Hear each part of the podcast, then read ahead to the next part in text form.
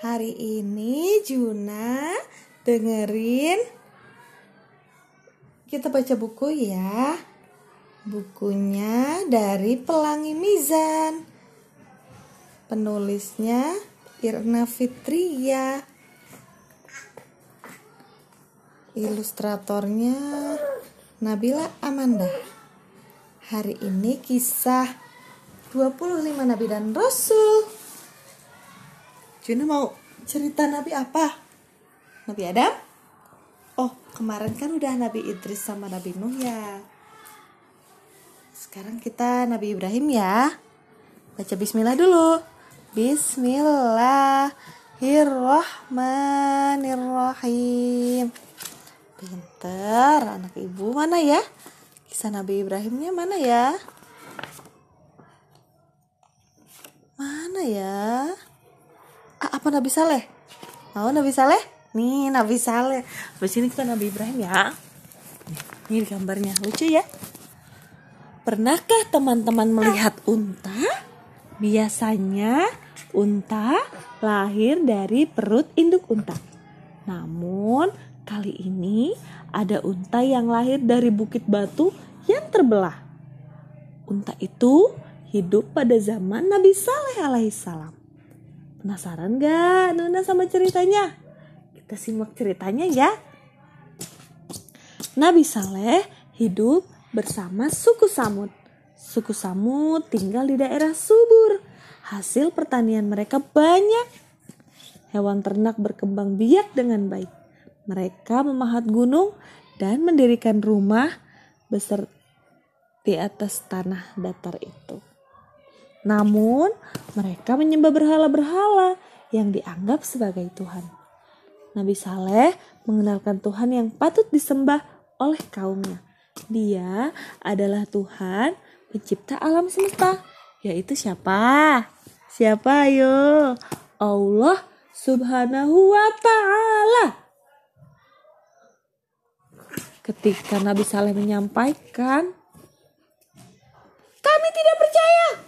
Begitu kata suku Samud ketika mendengar ajakan Nabi Saleh. Nabi Saleh tidak patah semangat. Beliau terus berdakwah hingga akhirnya memiliki pengikut walaupun sedikit. Suku Samud keras kepala. Mereka tetap menentang ajaran yang dibawa Nabi Saleh.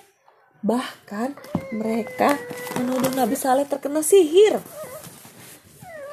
Suatu hari, suku Samud menantang Nabi Saleh untuk membuktikan ucapan-ucapannya.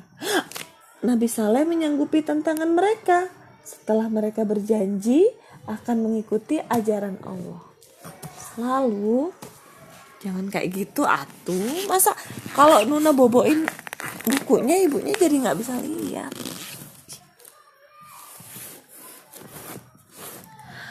Tadi sampai mana? Lalu Nabi Saleh berdoa kepada Allah. Tiba-tiba batu besar di depannya terbelah. Seekor unta betina yang besar keluar dari batu itu. Suku Samud kaget melihat unta tersebut. Kemudian Nabi Saleh mengingatkan mereka agar tidak mengganggu unta itu. Jika mereka mengganggunya, Allah akan menurunkan azab kepada suku Samud.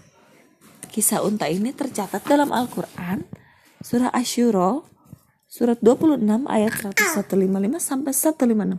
Nanti kita lihat ya ayatnya. Apa? Kehadiran unta itu disambut baik oleh mereka. Setiap hari tidak sedikit orang yang mendapatkan susu dari unta tersebut. Namun ada sebagian orang yang tidak suka terhadap unta itu. Mereka adalah orang-orang yang tidak menyukai Nabi Saleh. Akhirnya mereka pun berunding untuk menyakiti unta itu. Unta itu harus dilenyapkan, kata mereka. Esok harinya mereka bersembunyi di tempat yang biasa dilalui unta tersebut. Ketika unta itu lewat, mereka pun menyakitinya. Betapa senangnya suku Samud mendengar kematian unta itu.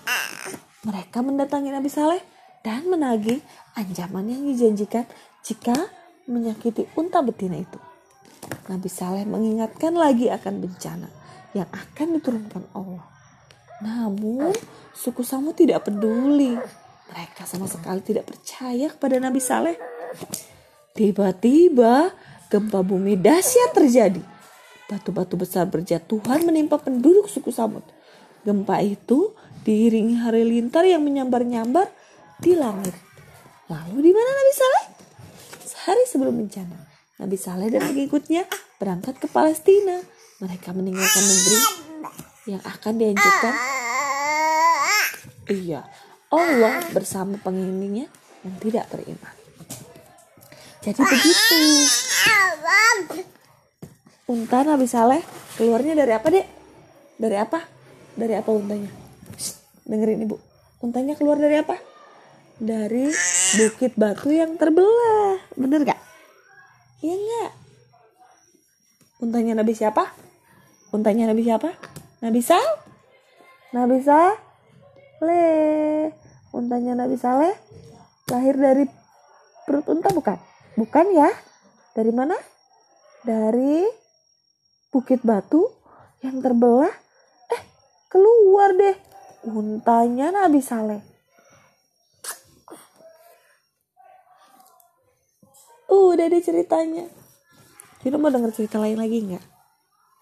Baru cerita lagi loh. Kita buka bukunya. Jadi gitu bukunya saya. Bukunya ini kita. Nah, sekarang kita ceritain Nabi Ibrahim. Juna pernah gak jarinya kena api? Gak pernah ya. Ibu pernah. Rasanya sakit sekali. Panas. Tapi ada loh Dek, api yang terasa dingin. Api yang gimana ya? Kita simak kisah Nabi Ibrahim ya. Nabi Ibrahim tinggal di negeri Babilon. Penduduknya menyembah berhala yang mereka anggap sebagai Tuhan.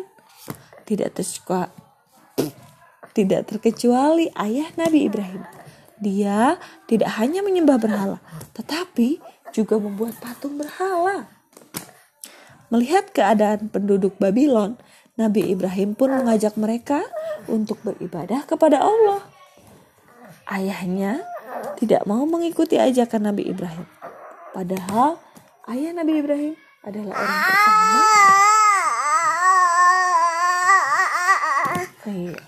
Yang diajak oleh Nabi Ibrahim untuk beribadah kepada Allah. Ditambah penduduk Babilon juga menolak ajakan Nabi Ibrahim. Jangan sayang, jangan nanti sombong. Sini. Setiap tahunnya, kok nangis ya? Kenapa? Nih. Sini. Nih Ibu bacain ya. Setiap tahunnya penduduk Babilon merayakan hari yang mereka anggap keramat dengan berpesta di luar kota. Mereka pergi bersama-sama dan berkemah selama beberapa hari. Tentu saja ayah Nabi Ibrahim ada dalam rombongan itu. Nabi Ibrahim tidak ikut karena mengaku sedang sakit. Kota pun kosong. Jangan gigit tangan Ibu dong. Sehingga apa? Nabi Ibrahim mempunyai kesempatan untuk menjalankan niatnya, yaitu menghancurkan berhala-berhala yang disembah penduduk Babilon dengan menggunakan kapak.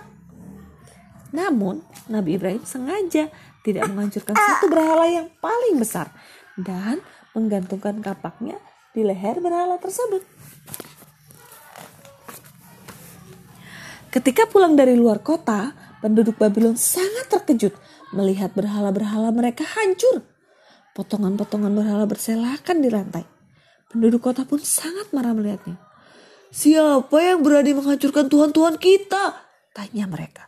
Ini pasti ulah orang yang tidak percaya dengan Tuhan kita, kata yang lain. Mereka yakin Nabi Ibrahim lah yang menghancurkan berhala-berhala mereka. Mereka pun memanggil Nabi Ibrahim dengan berani. Nabi Ibrahim memenuhi panggilan mereka. Apa kamu yang menghancurkan berhala-berhala ini, Nabi Ibrahim? Kok Nabi? Salah ya, Ibu.